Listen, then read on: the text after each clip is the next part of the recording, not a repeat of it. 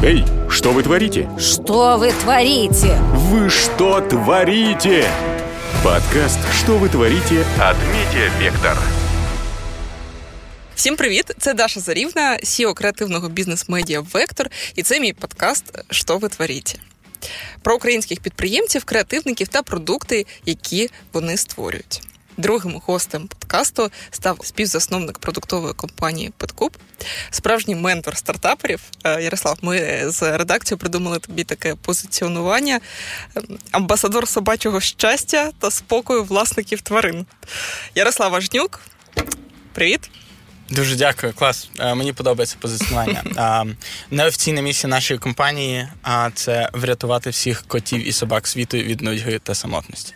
Підключити ж тварин до інтернету. Це було офіційна місія. Ага, це неофіційна, під, підпільна. Така, так, така. Так, ну є різні градації. Градації підпільності. Я, до речі, хочу сказати, що сьогодні дуже спеціальний ефір. Тому що Ярослав Ажнюк, він виставив умову, при якій це інтерв'ю взагалі може бути записано. І ця умова була в тому, що я маю записувати інтерв'ю українською мовою. Така лагідна українізація від Ярослава Ажнюка. Це для мене челендж. Я одразу-одразу хочу дисклер... дисклер... Ти бачиш, що, що вже? Ти російською не сказала, Слава. Це дуже складно. Складніше, ніж диджиталізація. Дисклеймернутися хочу я, тому що якщо, одразу прошу вибачення, якщо якісь росизми будуть у нас тут звучати. Буде класно, якщо це буде не класичний інтерв'ю-портрет, тому що, в принципі, про Ярослава Ажнюка написано вже дуже багато і фічерів, і текстів, і статей, і ем, навіть Форбс, да, про тебе робив фічер Форбс. Поговоримо про те, як танці допомагають в бізнесі, як, чим корисна шкільна математика, як зробити з України рай на землі. Чи живемо ми в матриці і про багато чого іншого. Ярослава, готовий про це говорити? Завжди. Добре. З тобою тим більше. Я хочу, мабуть, почати зі спогаду. Спогаду про те, як ми з тобою вперше зустрілися. Ти пам'ятаєш, як це було? Я думаю, ми, ми познайомилися в бібліотеці. Так, ми, ми реально познайомилися в бібліотеці. Ми домовилися з тобою про зустріч в Сан-Франциско три роки тому. Я пам'ятаю, що до цього ми спілкувалися переважно в соцмережах. І твій образ, твій імідж, ну, там, так, образ, образ буде більш влучне слово, був у мене сформований, відповідно, там, твоїми інтерв'ю і тим, як ти писав і про що ти писав у соцмережах. Я пам'ятаю, як я прийшла до тебе на зустріч в цю кафе-бібліотеку. Зараз ти розпов... розкажеш трошки детальніше. І ти сидів спиною до входу в чорній шкіряній куртці. І я пам'ятаю, що якось мені настільки здисонувало, е, здисонувала ця чорна шкіряна куртка, вона така була бе де ес, знаєш, з твоїм загальним іміджем, таки, такого дуже, дуже, дуже розумного, дуже вічливого, дуже освіченого, такого гарного хлопця, ну, хорошого хлопця, знаєш. І тут ти сидиш таки в цій куртці, такий бе де ес, і це якось одразу деконструювало той образ, який я собі в голові про тебе намалювала. І якось одразу таке відчуття такого якогось протиріччя у мене народилося. Я хочу тобі задати питання. Кожному з нас дуже багато протиріч. Як тобі здається, яким є основне протиріччя всередині Ярослава Ажнюка? Вау! Е, так, ну до таких питань ти мене не готувала. Життя не готувала, е, я не готувала. Та. Я не впевнений, чи можна це назвати прямо протиріччям, яке мене мучить, але... Це перша річ, яка мені прийшла на думку, тому я, напевно, про неї розкажу. Я думаю, що вона буде цікава. А, мені здається, є такий цікавий баланс, який ну, я стараюся якби, підтримувати і загалом це правильно підтримувати. Це баланс між масштабом мрій і смиренням. Це як дозволити собі широ, е, мислити широкими категоріями, але при цьому не зазнаватися і залишатися е, приємною, якоюсь достойною людиною. Мені здається, е, знаєш, гординя – це така е, най, найскладніша із спокус. Та? Недремно е, сім біблійських спокус гординя завжди є починається в кінці. З... А, Ні, ну, вона, вона є типу, той, яку найскладніше побороти. А, та, тому що якщо ти поборов чи поборола вже перші шість, ти можеш а, запишатися цим. І угу. тут а, до тебе і, і а, чекає остання з них. Та. Знаєш, ти насправді також дуже, дуже рано стала людиною, яка там попала в якийсь, не знаю, публічний такий об'єктив, публічний світ, а то була стрімка кар'єра і так далі. І особливо, коли ти там в тобі двадцять чимось, а, і а тут раптом в тебе виходить щось, що там не виходило, можливо, багато в кого іншого. Світ сильно змінюється, і, і мені здається, важливо вміти пройти це випробування славою чи що. Далі ти стаєш, отримуєш більше досвіду, стаєш розумнішим, а, не знаю, по-іншому бачиш світ і так далі. А, але залишатися смиренним і розуміти, що а, насправді ти всього лиш людина. Дуже цікаво. Ти знаєш, ти щойно використав таке цікаве формулювання «бути приємною людиною». Що це, що, що це таке? Для кого приємною? Приємною для інших? Приємною, що є мірилом приємності для тебе? Він всередині чи він зовні? Ну, я думаю, що це просто людяність, це якісь такі а, загальнолюдські а, якості, знаєш. Ще одну цікаву, ти а, зачепив щойно тему. Ти завжди дуже багато говориш про, про глобальність мислення. Там, і от про те, що і українцям варто думати глобально і думати широко, да? Ми амбітно, до цього, амбітно, масштабно. Ми так. до цього прийдемо. А як ти взагалі вважаєш, це всім потрібно, ось цей масштаб мислення? Я думаю, що це точно корисна якість, а, і він ніяк тебе не обмежує. Він просто збільшує твій діапазон, так само, як у співака. Може бути діапазон в одну октаву, може бути діапазон в п'ять октав. Чим більше в тебе діапазон, тим більше в тебе є можливостей. Та. Тому, а як на мене, це те, що я постійно спостерігаю, це невідповідність а, масштабу компетенцій і масштабу амбіцій. А не лише в Україні, в багатьох країнах світу. Е, мені здається так, що, що це частіше буває в країнах, які давно не були імперіями. А чому так відбувається?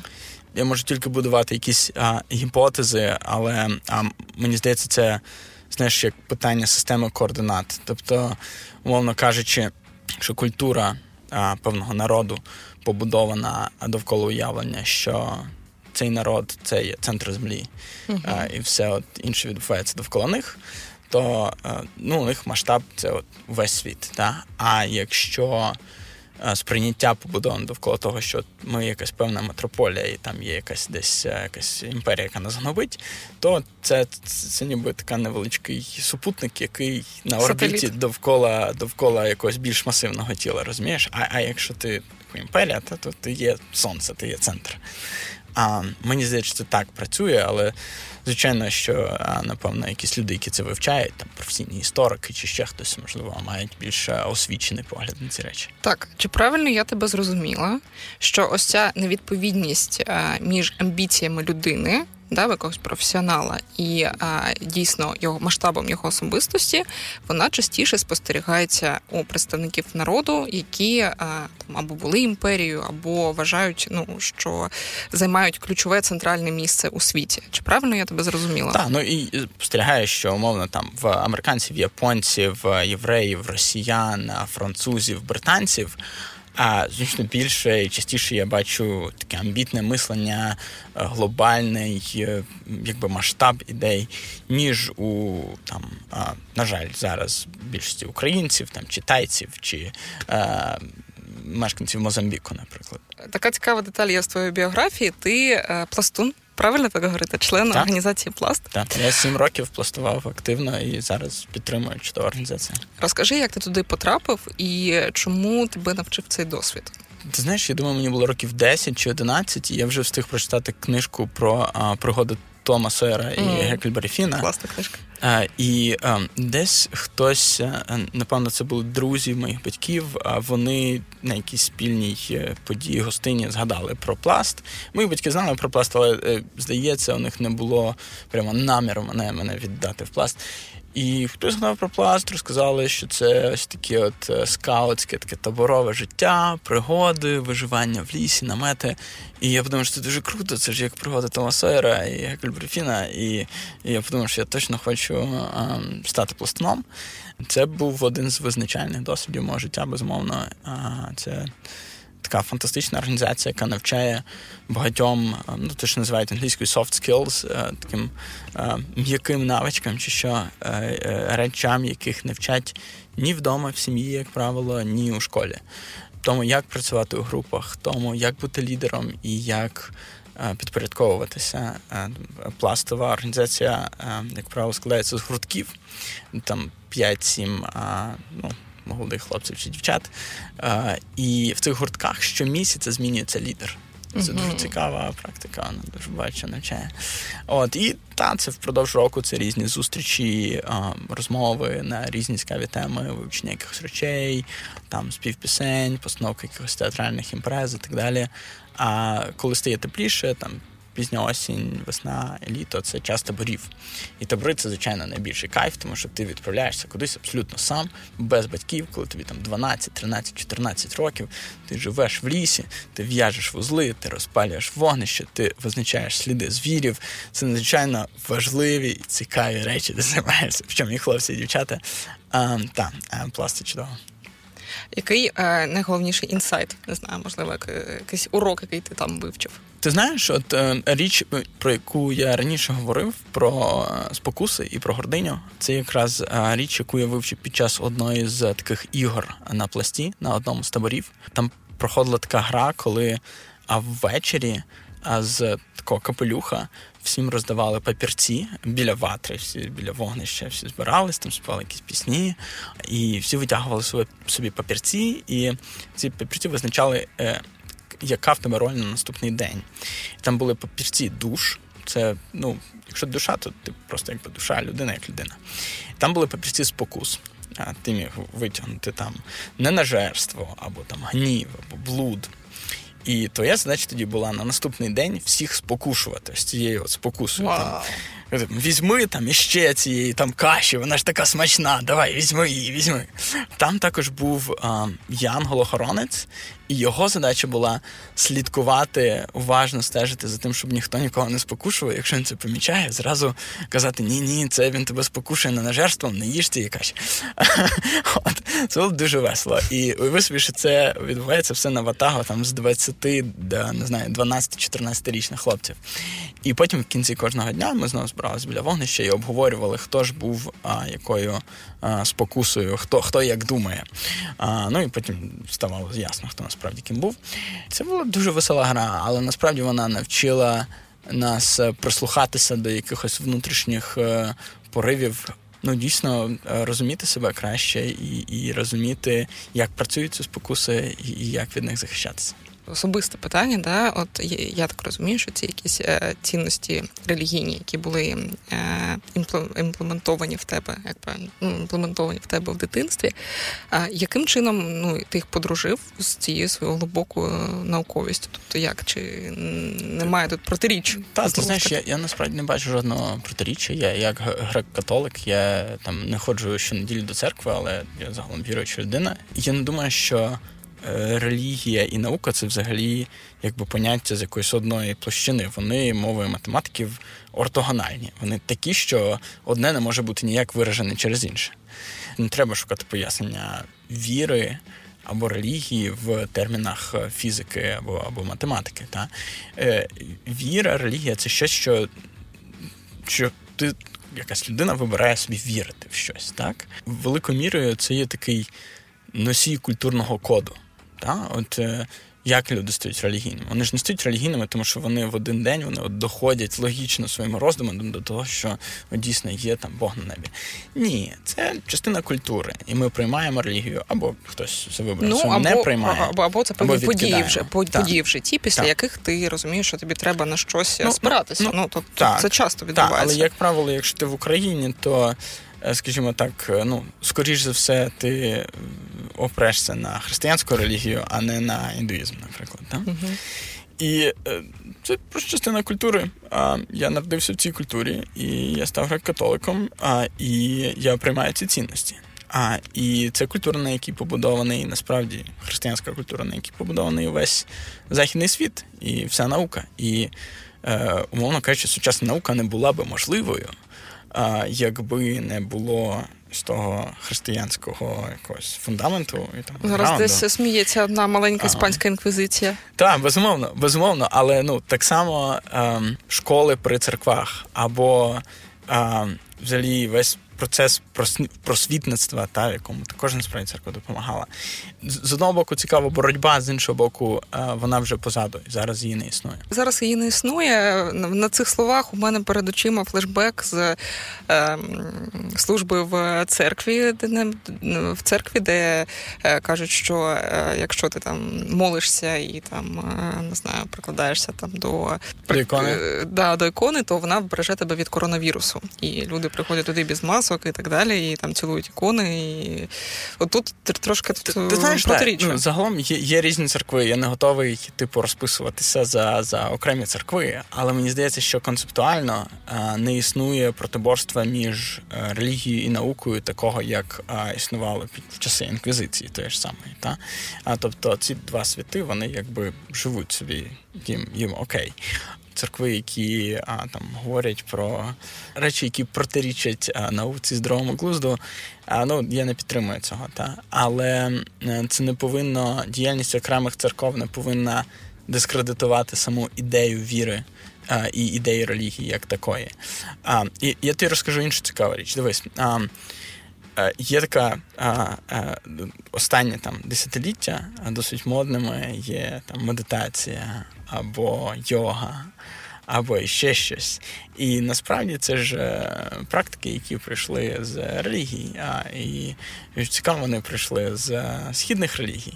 Медитація – це та сама молитва в якомусь сенсі. Да, в якомусь сенсі. А, і для когось молитва виконує роль медитації. Але цікаво, що так багато людей із західної цивілізації вибирають для себе, вони нібито оголошують себе атеїстами і відкидають це все, але вони вибирають для себе в той час медитацію і розказують, які вони, ну, наскільки вона їм допомагає в житті.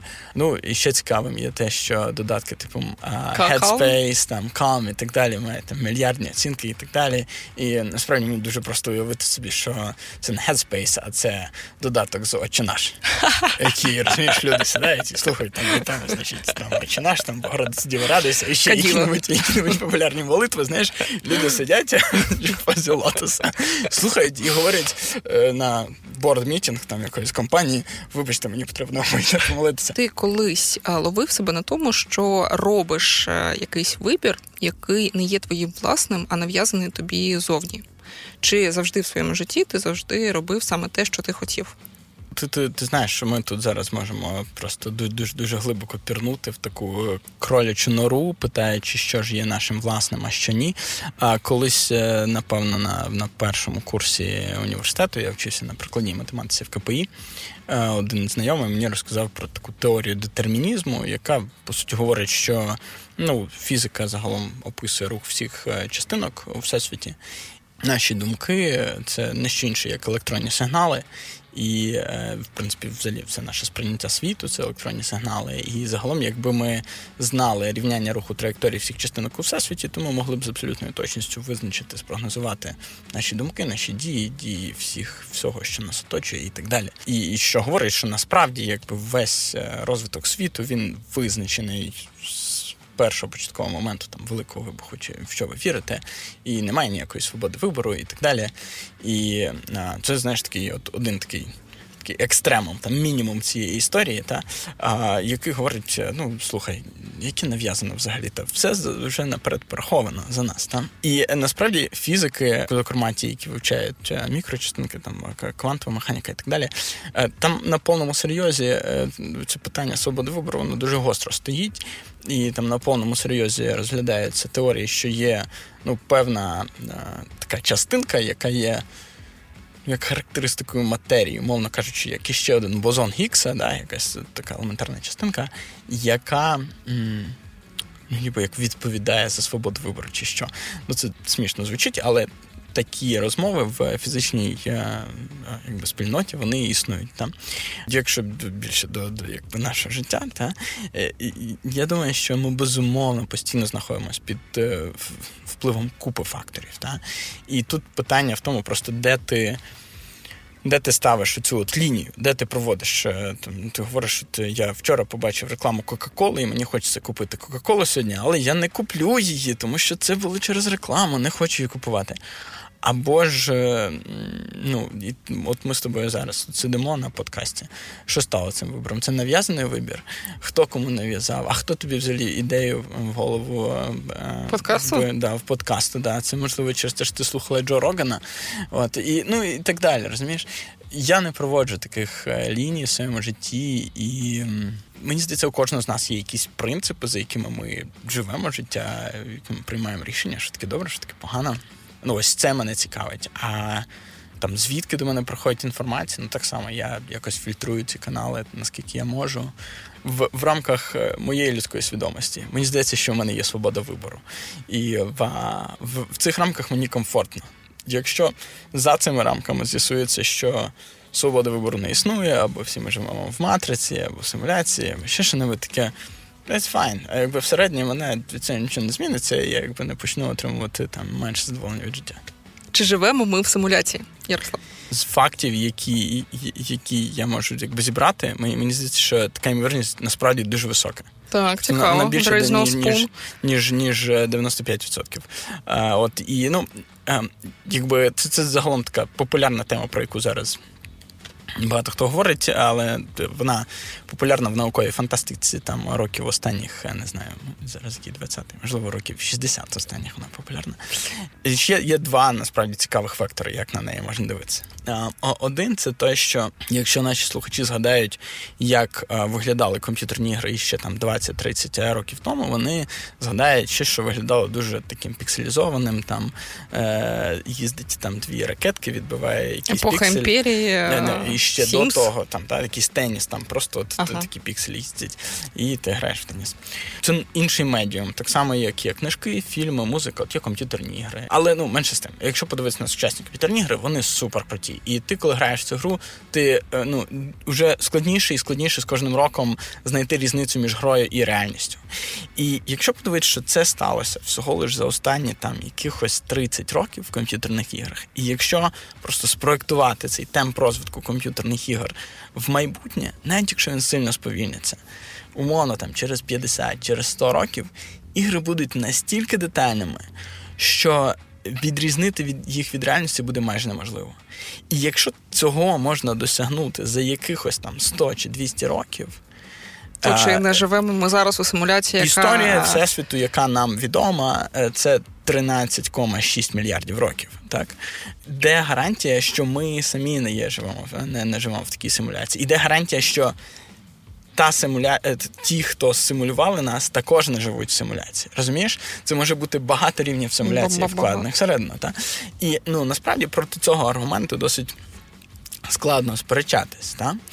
А, а інший цікавий вектор а, погляду на це питання полягає в тому, що і, е, є е, цілий ряд фізичних парадоксів, які дуже складно, ну, які не може наука зараз пояснити, угу. але симуляція дає одномоментну відповідь на всі з них. Та? Які парадокси? А, до речі, знаєш, я зараз подумала про парадокс Фермі і про те, що відсутність доказів існування інопланетних цивілізацій, це угу. про те ти хотів сказати, так? Безумовно, це один із них. Симуляція – це одна з відповідей на парадокс Фермі. Та для, для наших слухачів парадокс Фермі полягає в тому, що якщо Всесвіту тринадцять кома шість мільярда років, і якщо у нас є мільярди галактик з мільярдами зірок, чому ж ми досі не зустріли ніяких а, форм інопланетного життя, не бачимо ніяких хоча б радіосигналів про їхнє існування. Та якщо порахувати, насправді, ймовірність появи таких форм життя, є така дрейка, здається, а, яке перемножає всі ці ймовірності, там, якщо прокинути, то тільки в нашій галактиці має бути там від кількох тисяч до сотень тисяч інших форм життя, які ми мали б а, спостерігати. І от, ну, їхня відсутність – це парадокс. А, а якщо ми живемо в симуляції, то, то це не парадокс. Пояснюється, так. І так само е, симуляція пояснює такі речі, як чому світлі, е, швидкість світла у вакуумі обмежена, та, тому що це певне обмеження на швидкість обчислювальної здатності комп'ютера, на якому працює ця симуляція. Чому є мінімальна довжина планка, це як, умовно, розмір пікселя в цій симуляції. Та? Чому квантова механіка, в ній є такий принцип, що можна одночасно визначити або місце знаходження тіла, або його енергію. Але неможливо одночасно визначити точно і то, і то. Ем, а, як це, а як це? Можна пояснити, якщо ми в симуляції? Е, так, тобто, іншими словами, фактично, квантова механіка говорить, що позиція тіла стає визначеною тільки коли ти на неї дивишся. Uh-huh. А коли ти не дивишся, то вона, типу, як не визначена. І це точно той самий принцип, який використовують розробники комп'ютерних ігор, тому що коли ти граєш в гру, от та картинка, яку ти бачиш, вона рендериться комп'ютером, комп'ютер її відмальовує. А картинка, яка, наприклад, у тебе за спиною, комп'ютер її не рендерить, тому що, ну, навіщо витрачати на це зусилля і пам'ять? Мені коли це, ти що... повертаєшся, то вона рендериться комп'ютером. І це те саме, що відбувається в квантовій механіці. От. Мені здається, що наші звукачі зараз просто плачуть там за, за дверима. Не, не плачте, звукачі, не плачте. Життя, насправді, від цього сильно не, не, не змінюється для більшості нас. Та. І більше того, проблема з цією гіпотезою симуляції, що вона належить до того класу гіпотез, які якби, їх дуже не люблять науковці, бо їх неможливо якби, підтвердити експериментально або, або спростувати. Це як з вірою, ти або приймаєш, це на віру, або ні? Щось подібне. До речі, симуляція також пояснює питання Бога, віри і так далі, якщо комусь це цікаво, а хтось, знаєш, можливо, через сто років... Тобто Бог – це сі ті о нашої гри? Ти знаєш, я не буду здивований, якщо через якісь двадцять, п'ятдесят, сто років у світі буде нова велика релігія, яка буде поклонятися, умовно, симуляції. І на цю тему, насправді, є ще один класний жарт, який називається, ну, чи не жарт, факт. Тут уже, не, Ярослав, не до жартів, я так скажу. Так, називається ро, ро, Василіск Роко.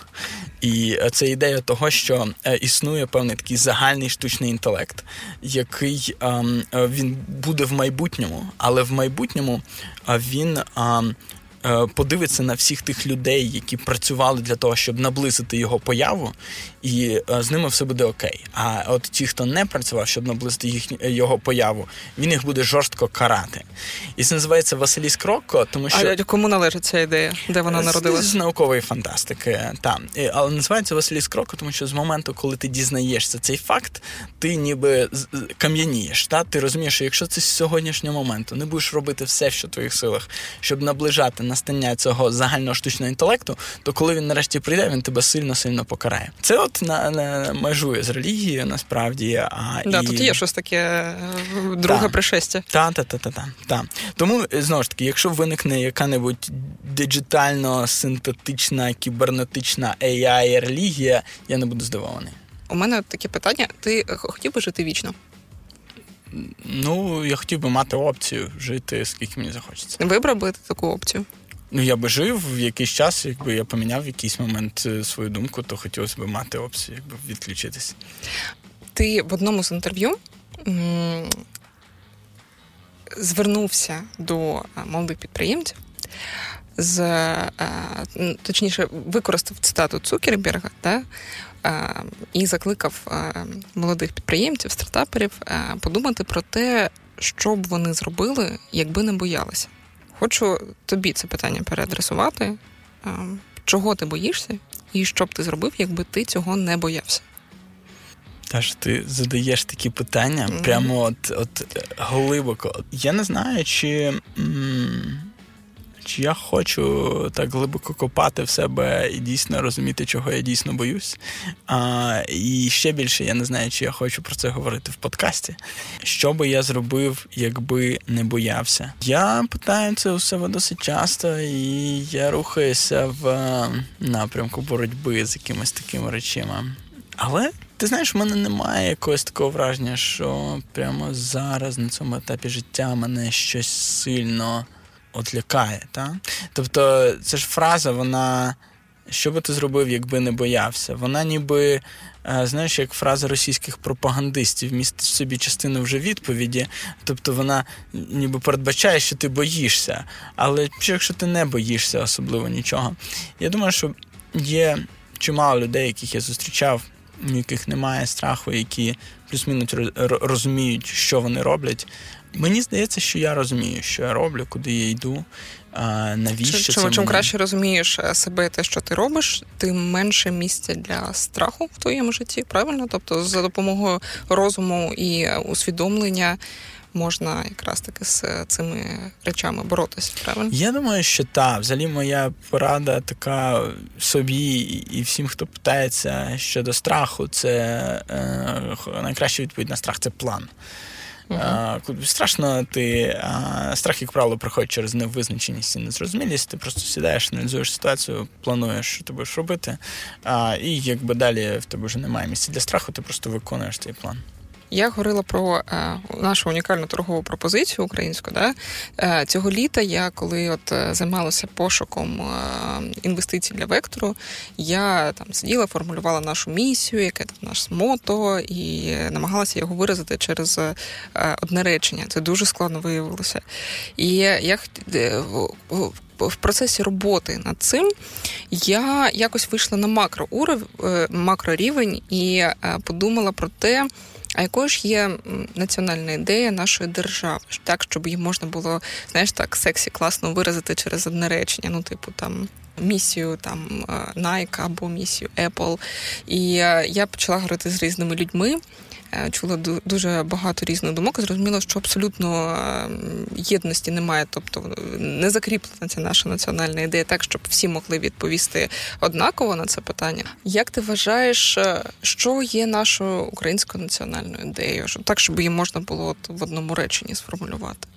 Можеш подумати? Та ні, я насправді знаю відповідь на це питання для себе а, і готовий поділитися. Мені здається, насправді, що Україна – це свобода. От таке формулювання. Та? І ем, Україна – це е, країна, де було створено першу у світі демократичну конституцію, конституцію Пилипа Орлика. Е, Україна історично е, завжди з покоління в покоління доказувала це прагнення до свободи, починаючи від деревлян, які вбили Ігоря. О, вони так жорстоко були... його, до речі, не натягнули. За що були жорстоко спалені княгини Ольги. Да. Круг, круг, кругообіг жорстокості в Київській Русі. Так, ну, були такі дикі часи, звичайно. А до, до козаків, які козак – цивільна людина, до, а, звичайно, там, революції на граніті і розвалу Радянського Союзу, в якому Україна зіграла важливу роль і, і проголошення незалежності і так далі, до двох, фактично, мирних революцій, революцій організованих інтелігенцією, а не там, голодним, голодних бунтів, умовно кажучи. Та? Це завжди було про прагнення до свободи. І мені здається, що українцям іще попереду у нас ем, багато цікавих досліджень у цій сфері, багато цікавих відкриттів. І, можливо, нам є чим поділитися в цьому плані з усім світом. Я недавно теж для себе сформулював, мені здається, е, зараз Україна – це такий е, східний край західної цивілізації. Я пам'ятаю цю думку, не знаю, чи ти там її сформулював, але озвучив на форумі економіч... на економічному форумі... форумі в Давосі. Ти там виступав, і ти от якраз це тоді е, дуже класно артикулював. Пам'ятаю? Ну, ну так, тобто... Е... І це, це насправді цей східний край, такий фронтір, та? це, це дуже цікавий такий історичний момент якийсь. І е, на фронтірі часто виникають нові ідеї. Та? І так як е, колись Дикий Захід е, в Сполучених uh-huh. Штатах став місцем, де народжувалися нові ідеї, інновації і так далі, які потім поширились на всю, всю Америку і весь світ. Так само, мені здається, в двадцять першому столітті Україна має всі шанси стати тим місцем, де з'являться нові ідеї, які стануть, можливо, вирішальними для європейського континенту і, можливо, важливими для всього світу. Саме через те, що у нас все не зарегульовано, не зарегульовано, а є оця висока степінь свободи. І, ну, фактично, от я часто думала про те, що в якій-небудь європейській державі, щоб прийти до певного рівня, і е, у нас в Україні, мені здається, що декілька, деякі сходинки, щаблі, вони їх можна набагато швидше е, пройти, ніж десь там в країнах е, з довгу історію, в яких все вирішено і розкладено по поличках. Оцей наш хаос, він в якому сенсі є і позитивним. Так, це одна сторона питання, те, що ще називають там соціальні ліфти, які працюють і так далі. Інша сторона цього питання – це те, що є просто багато сфер, де взагалі нічого немає, і там от пустка. А, давай приклад, будь ласка. Ти приходиш туди і можеш просто починати будувати з нуля. Ну, При... давай, при... приклад, ну, не знаю, ну, там, те, чим я в своїй професійній сфері займаються глобальні інноваційні компанії з України, які роблять продукт на весь світ. Ну, їх на пальцях одної руки можна перелічити. Та? Той стан, в якому а, зараз є Донецька, Луганська області, які підконтрольні Україні, і ті, які окуповані. Стан дуже сумний, та? І там, по суті, треба приходити якби, і будувати ну, багато що з нуля. Знову ж таки, в мене це чомусь перегукуються з Диким Заходом. І в цьому є велика цінність. Тому що люди, які приходять на свою землю і роблять там щось з нуля, вони не нарікають на те, що їм держава щось не дала, там ще щось погано. У них немає вони цього патерналізму. Вони беруть і роблять. Євреї, коли прийшли в свій Ізраїль, оточені ворогами з усіх сторін, вони з пустелі зробили, мобілізувалися і зробили. Вони зробили рай на землі. І це були люди, які вони дуже свідомо туди прийшли. Та? З Україною сталася така штука, що Україна отримала свою незалежність, але частина населення, вона якби особливо за неї не боролась. Там, вона отримала діти... її по дефолту і не оцінила її належним чином. Та, ти до цього та, ведеш, так? Та? Та. І тепер, от після того, як вже пролилася кров і в боротьбі це все більш виборюється, частина людей це розуміла в якомусь плані, та частина людей це відчуває там, з часом. Мені здається, що це ну, загартовує, і ефект цього такий, це ефект фронтіру. Та? І тепер ти знаєш, ага, це твоє, і ти зараз отут прийдеш, і ти зараз тут порядок наведеш. Це ефект кумулятивний, ну, тобто, що має пройти ще якийсь час, має відбутися ще якісь події для того, щоб зникла ось цей патерналізм, про який ти говориш, і більша кількість людей зрозуміла про те, що не треба чекати, а просто к чорту все, берись і ділай. Та, ну, це, знаєш, як це жорна історії, вони повільно мелють, а і те, що для нас десятиліття нібито багато, для історії це загалом недовго. І м- мені здається, що тобто, що ми зараз спостерігаємо? Ми спостерігаємо появу нових еліт в Україні. І ті еліти, які там за останні сто років системно винищувались, та еліти політичні часів УНР були знищені. У нас було розкуркулення, коли знищили всіх підприємців, хто міг щось більш ніж дві кози менеджити. Угу. Вороги народу. Та? У нас було, був голодомор, де великі фізичне, сільські, значно. фізичні і, і, ну, селя, селяни і значить, землероби постраждали. Друга світова, розстрільне відродження з інтелігенцією, з усіма. Більше того, комуністична партія забороняла генетику і кібернетику. Дві сфери, які зараз продажна насправді донька імперіалізму. найгарячіші. Найгарячіші сфери у світі зараз. Та? Наскільки це смішно, що Радянський Союз оголосив їх лженауками. Та? Ми... Поколінь за поколінням нам знищували еліти. І зараз, останні там, тридцять років, ми фактично маємо можливість ці еліти вирощувати, а, і вони міцнішають. І мені здається, що ми, безумовно, побачимо плоди цього. А, ну, це, це ті події, які, які на, на десятиліттях відбуваються. Та? І, ну, насправді, ти говорила на початку про невикористані можливості. Я не особливо сокрушаюсь з цього приводу, ніколи не сокрушався. Мені здається, що, знаєш, як, як дивитися на акції компанії, наприклад. Якщо дивитися на, на ціну на акції сьогодні, то все, що ти можеш зробити, ти можеш ціну одної акції порівняти з ціною іншої. І ти не знаєш, там, ця акція коштує десять доларів, це багато чи мало. Та? Але якщо ти подивишся історично перспективу, і якщо ця акція сьогодні коштує десять доларів, а там п'ять років тому вона коштувала одинадцять, ну так собі акція. Та? А якщо п'ять років тому вона коштувала два центи, то це дуже крута акція, вона дуже круто виросла. Якби ти два роки, п'ять років тому вклала в неї, то ти б отримала величезне повернення на інвестиції. І в моєму розумінні, якщо подивитися на, на Україну, от в такій перспективі там останніх ста років, то ми маємо бути здивовані, приємно здивовані і дуже щасливі, що Україна в принципі існує, стільки багато сил старались її просто знищити. А, і насправді ми маємо радіти тому прогресу, який вона робить. І якщо зробити такий зум-ін, наблизитись та і подивитися на ті процеси, які відбуваються сьогодні та, з середині, ай ті, з креативом, да, да, да, да, з да. класними модними кафе, з музикою чудовою українською, з модною індустрією, з модою, з архітектурою, з багатьма іншими сферами. От ми з тобою знаємо просто цих людей, які це роблять, які реально робляться на світовому рівні, де ти абсолютно можеш показатися, точно. І хто завгодно в світі скаже: «Вау, це круто, я хочу цю штуку». Та? І для мене це виглядає як початок експоненти. І для мене Україна сьогодні виглядає як фантастичне місце для того, щоб створювати а, дуже цікаве, дуже енергійне, сюди потрібно інвестувати, чи ви з України, чи ви з поза меж України. Це супервигідне місце для того, щоб інвестувати гроші, час, зацікавлення, все, що завгодно.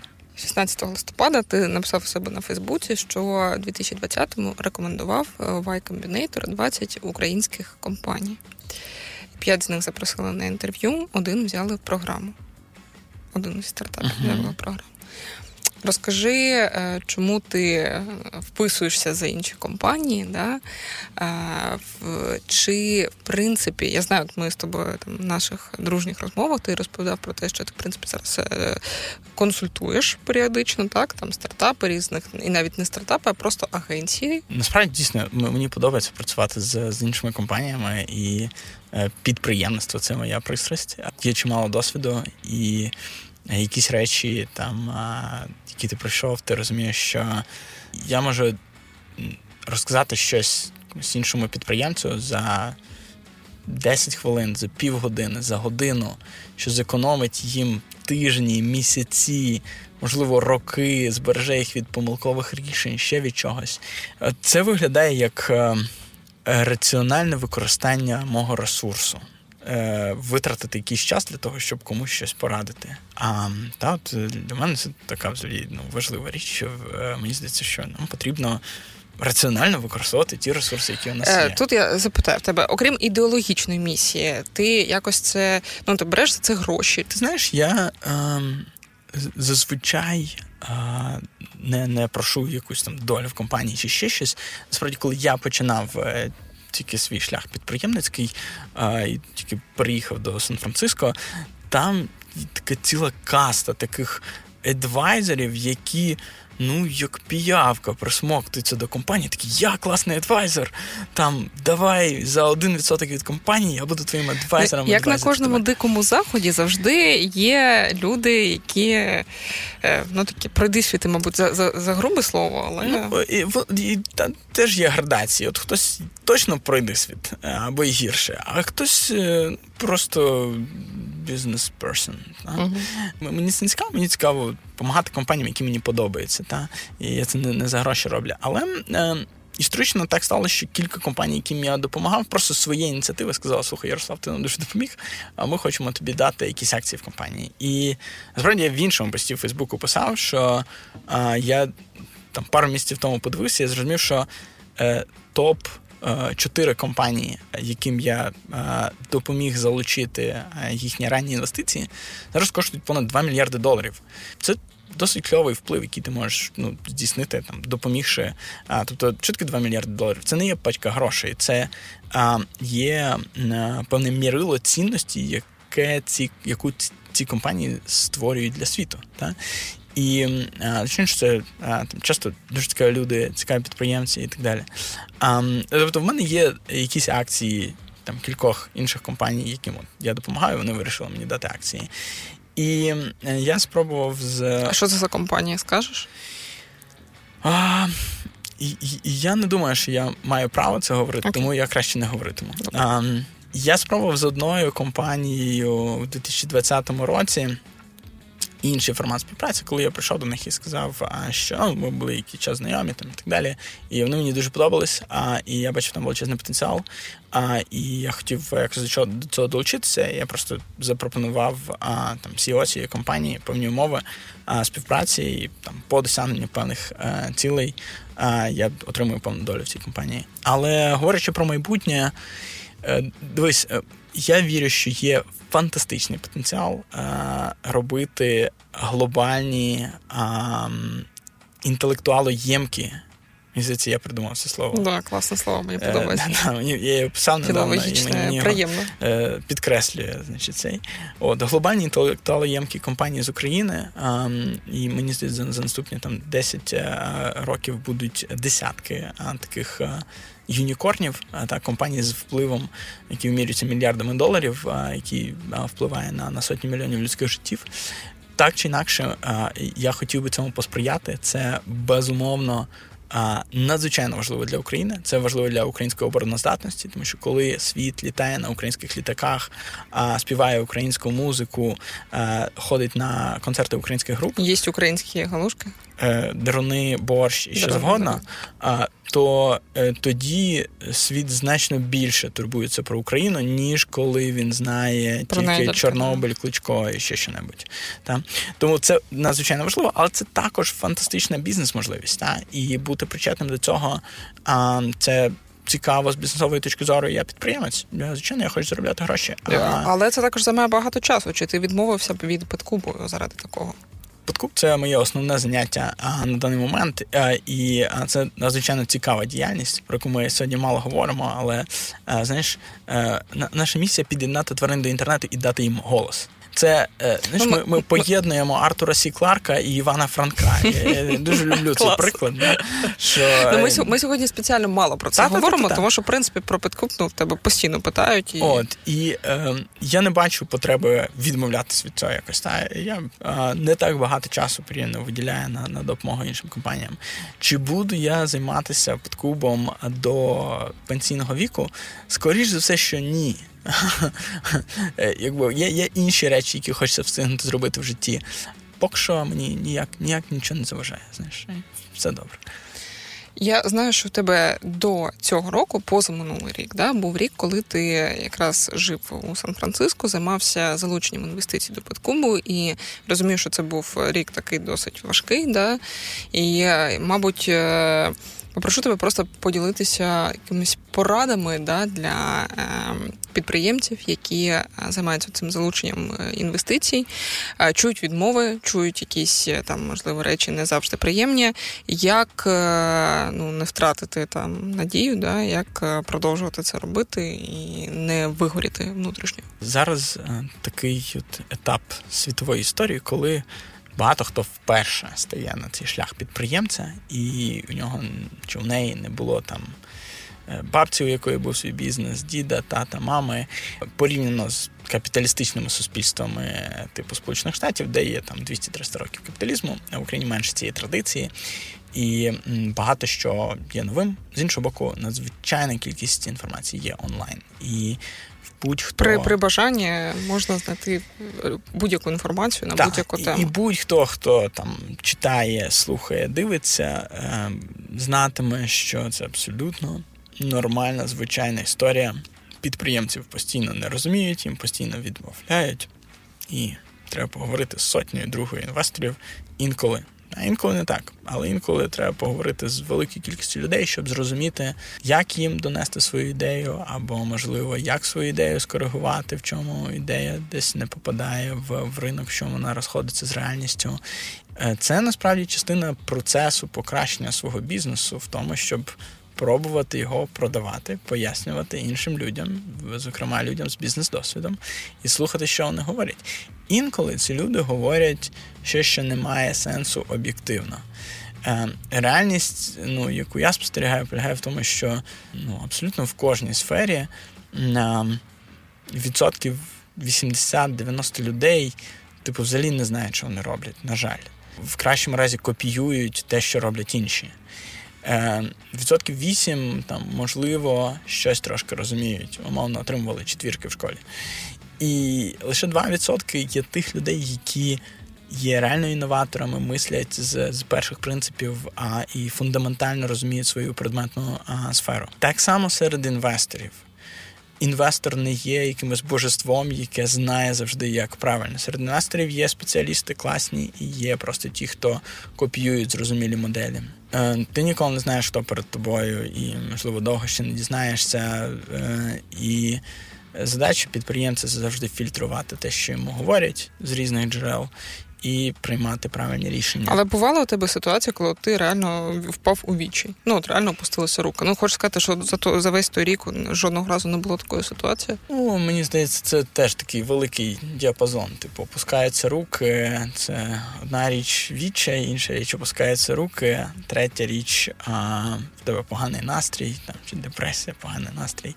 А звичайно, що це супер неприємно, коли ти над чимось працюєш, тобі говорять «ні», і а, ти не, не досягаєш якихось цілей і так далі, і ти починаєш сумніватися, можливо, ти не такий, можливо, твоя ідея дійсно погана, е, що це взагалі таке.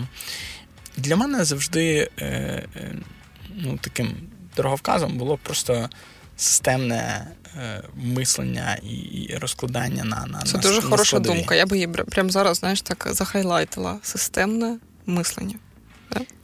То для різних людей воно по-різному трошки працює, та, але якщо ти логічно не можеш знайти, ем, скажімо так, проблеми, помилки в ланцюжку роздумів, то не потрібно думати, що вона там є, просто того, що хтось тобі сказав щось не так. Так само не потрібно ем, приймати оце от магічне мислення, коли ти думаєш, що а, просто треба знати отого і того, там, щоб заробити багато грошей. Або там, та, от у нього просто то-то, тому він от такий от. Як правило, ні. Є винятки, але, як правило, ні. І немає якихось коротких хаків, шляхів до успіху. Не треба цього всього шукати. Все, де ви бачите в інтернеті, курс «Як стати успішним за двадцять чотири години» і так далі. Звичайно, що це дурниця. Кожна, кожна людина розуміє, що це маніпуляція, дурниця і так далі. І, знаєш, ми пройшли через програму Y Combinator, яка ну, така одна з найпоту... ну, напевно, найпотужніша об'єктивно у світі навчальна програма для стартапів, яку проходили багато великих компаній, Airbnb, Stripe і так далі. І частина цієї програми – це те, що засновники цих компаній приходять і розповідають публічно перед якби, класом, угу. де там триста підприємців сидить, про якісь свої такі напівсекретні історії. Є домовленість, що ці історії не виходять за межі цієї аудиторії. Це правило Chatham House. Так, так, так. І от, власне, спільне між цими історіями, які ми чули там від Airbnb, Fitbit, Reddit, ще когось, кожна, абсолютно кожна, від венчурних фондів, з цих організацій проходить постійно через невимовний біль і страждання в процесі свого масштабування. І цим засновникам, і людям в топ-менеджмент команді, їм здається, що кожного наступного дня чи місяця вони можуть померти. Все зруйнується, все величезне там благо, яке вони будували, там, і мрія, до якої вони йшли, і, і багато кров, сліз і, і поту було пролито. Коли підприємці, ці от, які навчаються в Y Combinator, вони це чують, їм стає простіше. Легше чути відмови. А, тому що вони і... не розуміють. Ні, вони, їм стає взагалі простіше жити, приймати реальність, тому що вони розуміють, що вони не самі в цьому. Тому що абсолютно кожен підприємець, якого я знаю, проходить через ці от страждання. І це якби частина цієї подорожі. Це частина культури підприємницької. Частина драйву. Celebrate failure. Це трошки інше. Failure – це вже коли вже failure, та? А, а коли тобі складно, і коли це пригоди, і коли ти перепливаєш ріку з крокодилами і хапаєшся за ліану, то це пригоди, це драйв і це весело. Це небезпечно, але це весело. А, і я раджу це так сприймати. А, і не думати про, про celebrate failure. А, я насправді не рекомендую failure. Я не думаю, що це класно. Celebrate... Так, коли, коли я приїхала в Стенфорд, у нас першим, на першим заняттям і першою, взагалі, вправою, яку ми зробили, це було якраз Celebrate Failure. І мені було дуже... Насправді, це було класно, тому що ми, якби, там робили таку спеціальну вправу, яку просто не можна було зробити правильно. правильно. Да. І в кінці ми просто самі собі аплодували. І це, ну, дивись, я розумію, що це, мабуть... Ти, ти думаєш, мене... це, це дозволило вам... Ам... менше почати боятися того, щоб да, бути да, чимось да, неправильним. Да, да, да, да. Да, це було класно, біль, біль, більше сміливість. Ну, це те, що це ж такий дуже банальний приклад про те, що там ми пишемо ручкою да, в зошитах в школі, і потім це перекреслюють червоним олівцем, там, червоною ручкою. А там в Європі, наприклад, пишуть олівцем, да, uh-huh. і ти можеш просто, якщо ти зробив помилку, то ти можеш просто взяти цю помилку, uh-huh. виправити. І це, uh-huh. це така глибока річ, насправді. Вона ж, вона ж теж про якусь внутрішню культуру, про ментальність і про те, що ти кажеш про ось цю відсутність традиції капіталізму. І ну, мені здається, що капіталізм, підприємництво, в принципі, про ризик і про розуміння того, що ну, там, цей ризик, він може бути невдалим. Але все одно це не страшно. Не страшно, страшно не, як казав наш з тобою улюблений Фром, це не з'явити себе на світ, не реалізувати свій потенціал повністю. Ось що страшно. А failure не страшно. Однозначно. Однозначно. Єдине, що є така тенденція, знаєш, ідеалізувати багато західних ідей і капіталістичних ідей, і повністю відмітати ідеї, які проходять там, з країн колишнього соцтабору. Я би з цим був точно обережний. А, е, треба акуратно фільтрувати. Є хороші ідеї, які а, є притаманні нашій культурі, від яких точно не потрібно позбуватися. А, і є а, небезпечні і шкідливі ідеї, які можуть йти з західної культури. А, тому тут, так. Да. Ярослав, я не можу... Е, тут буквально одне питання буде, да, про... Е, Ну, не, не, не, навіть про Петкуп, да? Ви, в принципі, динозаври української стартап-сцени, да? Ви одним з перших починали, ну, реально, реально так, правда. Окей? Слухай, є квазар мікро, от реальні довго жили. Обов'язково покличу Уткіна, обов'язково до себе на ефір, це сто відсотків. Тільки не треба про них, як про динозаврів, живіші за всіх живих. Це правда. Я ось що хочу тебе спитати. Партнерство кофаундерів, це ж, ну, вже багато років ви разом. Я, до речі, тебе часто запитувала це і неформально, ну, тобто, як ви взагалі, е, ну, це ж в процесі бізнесу постійно виникають якісь е, конфлікти, якісь інші точки зору. Е, як у вас, чи прописано у вас якось ваше партнерство, чи е, виникали там за цей час конфліктні ситуації, як ви їх вирішували, як ви їх вирішуєте зараз. І в цілому, знаєш, про е, підбір людей, тому що стартап – це, ну, люди грають дуже важливу роль, да? І я хочу тут трошки в тебе порозпитувати все ж таки про помилки. Ну, тобто, які помилки ви зробили і, і які ви порекомендували б не робити, застережити? Та, слухай, це об'ємна історія. Ми з співзасновниками, з Андрієм і з Сашою дійсно разом працюємо. Андрій Кльом і Саша Нескін. Разом...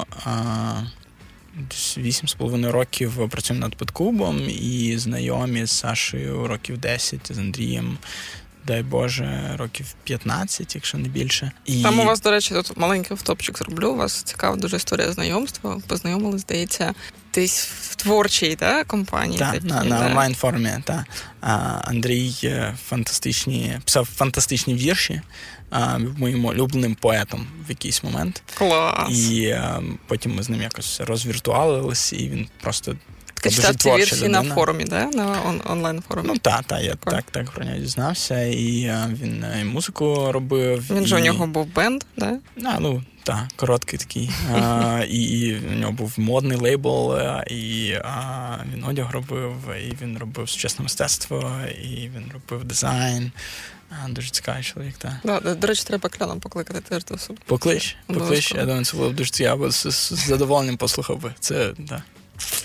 Так, отож, а, партнерство фаундерів. Дивись, ну, я думаю, це як будь-яке партнерство між людьми, чи це е, партнерство чоловіка і жінки, чоловіка і чоловіка, е, з кофаундерів. Е, це про вміння знаходити спільну мову, і мені здається, це також про... роботу над своїми пристрастями. Я пам'ятаю перші дні, ну там чи перший рік, і я пам'ятаю, як, як мені... Ти був впевнений, що знаєш, як робити це правильно, так? В мені був гнів на когось із моїх партнерів, тому що я думав, що вони зробили неправильно, і що вони недостатньо, і що вони підвели, і... І я там комусь це міг сказати і образити, і там вони мені відповідь. Ви коли починаєте, ви в одному човні, там, і... Ну, є певна, якби, цей факт, він вас всіх заохочує не надто цей сильно човен розхитувати. По-друге, а от як ви гребете, ви, кожен з вас починає розуміти, що не тільки інші роблять помилки, але й ви самі робите помилки. І це, ну, сповнює з часом, якщо є певна рефлексія, сповнює такого смирення. Ти знаєш, насправді я вперше до цього поняття прийшов англійською мовою, і англійською це називається humility. І я довго шукав правильний відповідник в українській мові до англійського humility, і мені здається, що смирення – це найближчий відповідник. І ти, ти розумієш, що, ну, ніхто не ідеальний, люди роблять помилки, і це нормально. А і далі просто тут якось ви знаходите зони відповідальності, такі інтерфейси, порозуміння і так далі. Якісь документи писали, щось якось закріплювали? Так, ми з самого початку, ну, старались використовувати найкращі практики зі світу стартапів. Є у нас там про розподіл акцій, все це. Але ще до того, як ми це знали, ми використовували домовленості в імейлі, тому що хтось із нас там колись прознав, що імейл може бути використаний там в судовій практиці як, ну, предмет домовленості. І для того, щоб це насправді порада, мені здається, дієва, що без юристів, якщо треба швидко зафіксувати якусь домовленість, не знаю, можливо, юристи будуть зараз сварити мене за такі слова, але просто можна викласти цю домовленість в імейлі, надіслати на всіх, всі інші скажуть окей, окей, окей. В принципі, це вже є домовленість. Та? Можна це все підписати якимось підписом. Та? Звичайно, там можуть бути помилки, там можуть бути юридичні якісь дірки і так далі, але це краще, ніж нічого. Та? І ще краще, ну, сісти з юристом і домовитися. Про підбір людей в Петкуп. Ну, ти ж не є там професійним ейч ар-ом, так? Чи... О, мені здається, вже, вже, я, вже, вже в тому вже напрямку рухаюсь. ще, ще, ще, ще, ще одна з можливостей подальшого розвитку професійного Ярослава Ажнюка. Розкажи трошки про, можливо, якісь помилки кадрові, які ти робив і від яких ти хотів би застерегти інших фаундерів. Ти знаєш, мені здається, це одна з ключових компетенцій будь-якого бізнес-лідера – вміти знаходити правильних людей. Я думаю, що неможливо знайти правильну людину, якщо ти шукаєш неправильну людину. Тобто важливо job description правильно написати, чи що ти маєш на увазі? Мова не в тому, як ти його напишеш, мова в тому, як ти зрозумієш, хто саме тобі потрібен. Та, тому що деякі помилки, наприклад, які я робив, я е, знаходив людей, класних, чудових людей на ті позиції, які я придумував, але насправді це були неправильні позиції.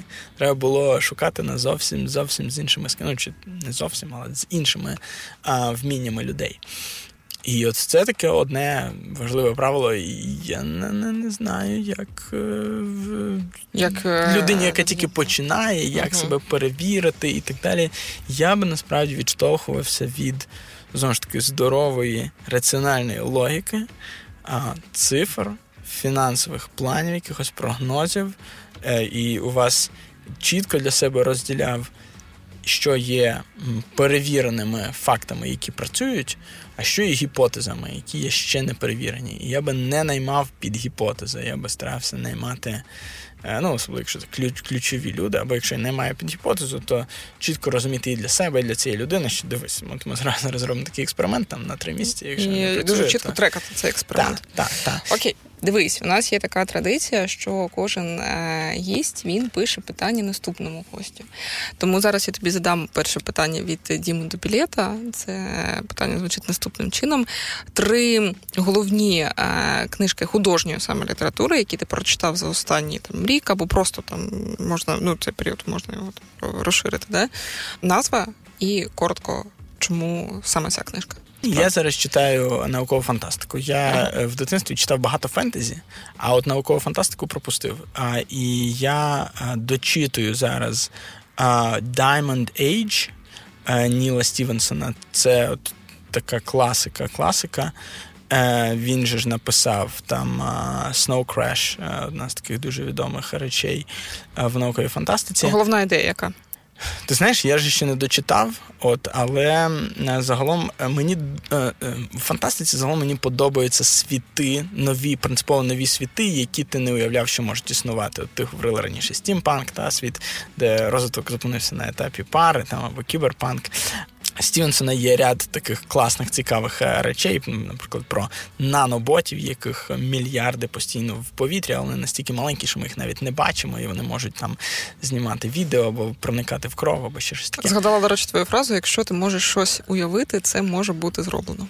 Так. Створено, фраза, створено. Фраза з, з неопублікованого. З неопублікованого, з неопублікованого. Так, так. А, от, тобто, Ніл Стівенсон цікавий. Вона називається Diamond Age or a Young Lady's Illustrated Primer. І це історія про дівчинку, маленьку дівчинку, яка отримує книжку. Ця книжка, насправді, є певним інтерактивним інтерфейсом, який навчає її жити і підстроюється під неї. Mm-hmm. І, насправді, на іншому кінці цієї книжки є якась людина. Тобто, ця книжка, вона як, як мультимедіа. Медійна в чомусь. І, ну, от вона розказує про, про певні події, які в цьому світі відбуваються. Друга книжка? Зімова. Угу. Foundation. Це... Ти англійською читаєш, правильно розумію? Так, і цю книжку я насправді слухав. Це трилогія, яка там простягається на тисячі років, така масштабна дуже подія, і вона про винайдення такої а, науки, а, як психоматематики, яка говорить, що коли є а, трильйони людей, то їхня поведінка, вона насправді піддається досить чіткому моделюванню на майбутнє. Власне, от є такий персонаж на початку, який з'являється і моделює історію світу на наступні там тисячі років. І далі події розбуваються відповідно до того, як він а, змоделював і передбачив. Ну, а, досить цікава історія. Третя також. Книжка? Третя книжка, нехай буде щось а, інше, а, не фантастика. Справді, я прослухав а, чимало біографій недавно, також в аудіо. От, в аудіо біографії і художня література чудово працює. З тих, які менше, рідше рекомендують, мені сподобалась біографія Рокфеллера. Mm-hmm. Книжка називається «Титан». І, виявляється, Рокфеллер був бухгалтером за першою освітою. Я цього не знав. Прикольно. Мені здавалося, що бухгалтер – це якась така нудна, дуже не, не дуже модна професія. І я прочитав цю книжку і зрозумів, який я був дурень, тому що бухгалтер – це насправді взагалі мега круто, і там стільки креативу. І, і в принципі, там більше цікавився фінансами останні роки. А, надзвичайно цікаво, і ну, масштаб особистості. А він був такою дуже релігійною людиною, а, таких... ціннісною, і ну, хоча його постать є контроверсійною, схоже, що він зробив більше добра, ніж, ніж зла. В принципі, окрема тема теж, яка мене цікавить, це такий net positive impact, та? Типу, наскільки, наскільки люди... Ну, типу, Джордж Сорос створюють до, добро versus зло. Так, та, Джордж Сорос, про нього можна міркувати в, в такому контексті, бо там Білл Гейтс, наприклад, та, який рятує дітей від малярії в Африці. Рекомендую. Класно. А тепер, Ярослав, будь ласка, питання наступному гостю. Це традиція нашого подкасту. А обов'язково подкасту. Записати саме ручкою. Ну, ти знаєш, да. Я можна думаю... месенджер? Месенджер, давай ми. Окей, я просто я просто, тролю. What if you could type directly from your brain? Давай просто так, в облако, в хмару. А, питання, яке мене завжди дуже цікавить, це питання інформаційної гігієни. Угу. І це буде питання для нашого наступного гостя, чиє ім'я, я присягаюсь, я не знаю. І більше того, навіть я не знаю. От, і що я маю на увазі?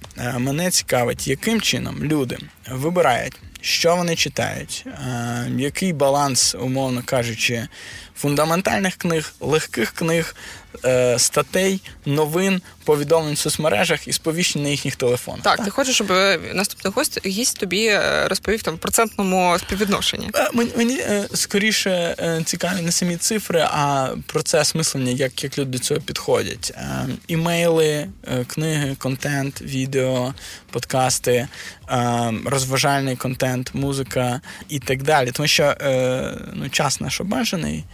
Мені цікаво, як, як різні люди це організовують. Мені здається, знаєш, наприклад, в книжці більше на одиницю, на одну сторінку більше якоїсь цінної інформації, яка довго з тобою залишається, ніж у статті або в новинах.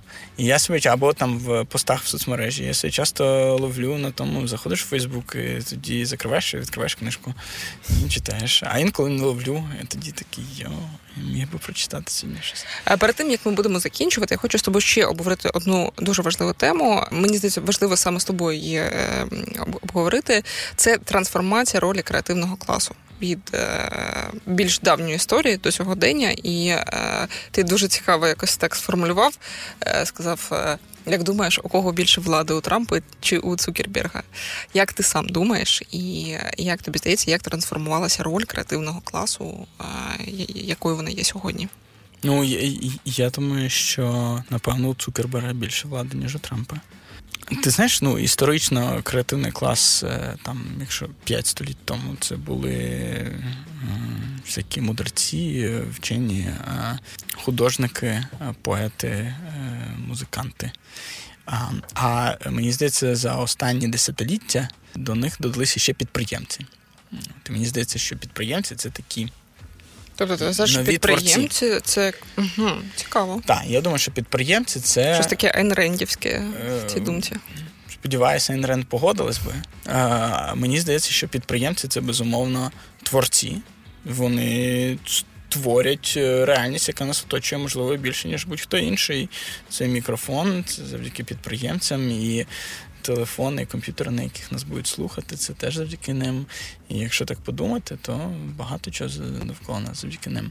Ну, не, не лише завдяки ним, є інші люди, які доклалися до того, щоб це було можливо.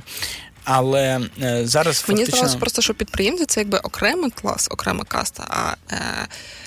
креативний клас, от мається на увазі. Та. Люди, які створюють там інтелекту... виключно інтелектуальну цінність. Та. Тобто сьогодні це там працівники креативної індустрії, рекламної індустрії, там, дизайн індустрії, фешн-індустрії і так далі. Ну, тобто... ну, в моєму розумінні креативний або творчий клас – це ті, хто щось створює. Угу.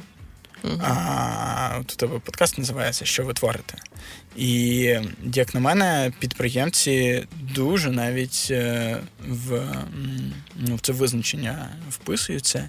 І я як підприємець, і як людина, яка десять років займається танцями напівпрофесійно, я бачу величезну кількість паралелей між підприємництвом і творчістю.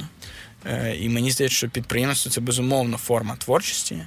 І компанії, які ми створюємо, це наші твори. Ти вважаєш, що ось ця дефініція, просто зараз поясню, що маю на увазі, тобто якийсь аграрій або фермер з Херсонщини, він також є підприємцем, він також є частиною креативного класу, правильно?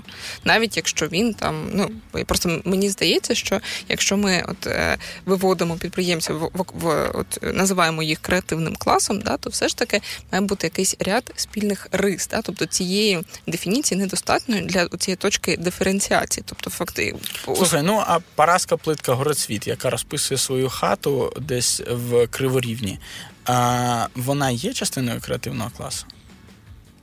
Ну, певно, що так. От бачиш... Тобто, це, ну, визначення – це така річ хистка, знаєш. Якщо чоловік садить буряки і е, мислить себе в цьому творцем, я думаю, що він творець. А якщо не мислить? А то він не творець. Тобто, це все beauty is in the eye of beholder? Тобто, це ну, та, як, як думаю, ти сам себе та, визначаєш? Так. Угу. Цікаво. Ну, ми ж говорили про реальність, про те, наскільки вона відносна. І дивишся, стоїть атом там, чи електрон там, де йому треба. Не дивишся, немає його, він просто хмара ймовірностей. Василіск Роко. Протиріччя, релігія і наука, танці. До речі, про танців мало поговорили, ну, на жаль. І багато-багато речей, які, здавалося, абсолютно несумісні в одній розмові, але ми їх всі сьогодні сумістили з Ярославом Ажнюком, з людиною, яка є частиною креативного класу, яка... як я сказала, є динозавром української стартап-сцени, і яка, мені хочеться вірити, що змінить і привнесе дуже багато позитивного імпакту в історію нашої країни. Щось, щось я так, не знаю, людина інтуїтивна, і мені хочеться вірити, що моя інтуїція мене не підводить. І щось мені так здається. Так що, от, Ярослав, дякую, що ти прийшов сьогодні. Дякую за цю розмову, яка сильно-сильно-сильно вийшла за межі тематичні і хронологічні. І була дуже Inspiring. О, бач, англіцизм. І тут, тут, тут вже просто вже закінчується, закінчується вже моя українська батарейка вже закінчується. Да. Слухай, Даш, дуже тобі дякую. Насправді офіційно не, не в образу іншим журналістам, але це був найцікавіший подкаст, найцікавіше інтерв'ю ever. Бачиш, я теж... Клас. А, прошу це зафіксувати. Так, так, так. Людині властиво помилятись і властиво забувати слова. Дуже цікаво, класно, і бажаю успіху з цим подкастом. А я думаю, що він такий, як він є, яким ти його твориш, він дуже потрібен нам всім. Дякую. Бувайте. Щасливо.